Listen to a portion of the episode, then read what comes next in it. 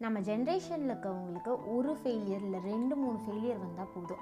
இனிமேல் நான் அதை ட்ரை பண்ணவே மாட்டேன். இது என்னால் முடியாது இது எனக்கானது கிடையாது அப்படின்னு சொல்லி நம்ம மைண்டில் ஃபிக்ஸ் பண்ணிப்போம். ஸோ அப்படியே நீங்கள் ஃபிக்ஸ் பண்ணியிருந்தீங்க அப்படின்னா இந்த ஸ்டோரி உங்களுக்கானதான் ஸோ பாட்காஸ்ட்டில் பாசிட்டிவ் சீரீஸ் கேட்டுட்ருக்கீங்க வித் மீ திவ்யா. ஸோ ஒரு அழகான வில்லேஜ் அங்கே ஒரு தாத்தா வந்துட்டு மண் பானைகள்லாம் செஞ்சு விற்கிறாரு ஸோ அதுதான் அவரோட தொழில். ஆனால் அதுக்கான மண் வந்து பக்கத்து ஊரில் தான் போய் எடுத்துகிட்டு வரணும். ஸோ பக்கத்து ஊர் வரைக்கும் போகணும் அப்படிங்கிறக்காக ஒரு கழுதை வாங்கி அவர் அதை கூட்டிகிட்டு போயிட்டு அதுலேருந்து மண்ணெல்லாம் எடுத்துகிட்டு வருவார்.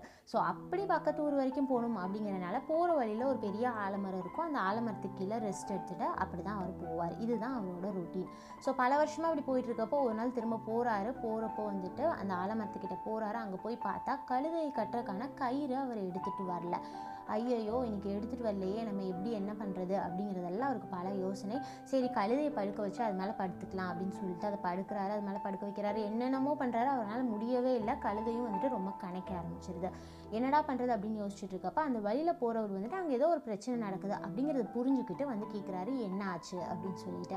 அதுக்கு அவர் சொல்கிறாரு இல்லை நான் இந்த வழியில் தான் பல வருஷமாக போயிட்டு வந்துட்டு இருக்கேன். ஆனால் இன்றைக்கின்னு பார்த்து நான் கயிறு எடுத்துகிட்டு வரல. ஆனால் என்னால் தூங்காமல் பயணத்தை கன்னியூ பண்ணவே முடியாது. அப்படிங்கிறத சொல்கிறாரு அப்படியா நீங்கள் பல வருஷம் போகிறோங்கிறீங்க ஏன் அதனால என்ன? நீங்கள் பேசாமல் தூங்குங்க. கழுதைக்கு வந்துட்டு கயிறு கட்டுற மாதிரி காலை சுற்றி ஒரு கட்டுறது மாதிரியும் மரத்தில் கட்டுற மாதிரியும் ஒரு ஆக்ஷன் மட்டும் கொடுங்க. அதெல்லாம் அது வந்து எங்கேயும் போகாது அப்படின்னு சொல்கிறாரு அவரும் அதை நம்பி அதே மாதிரி கட்டுறாரு. எல்லாம் பண்ணிட்டு ஆனால் கயிறு இல்லை சும்மா கயிறு இருக்கிற மாதிரி கட்டுறாரு. எல்லாமே பண்ணுறாரு தூங்குறாரு. தூங்கி எழுந்து பார்த்தா கழுதை அங்கேயே தான் இருக்குது எங்கேயுமே போகவே இல்லை. அது பாட்டுக்கும் இருந்துச்சு.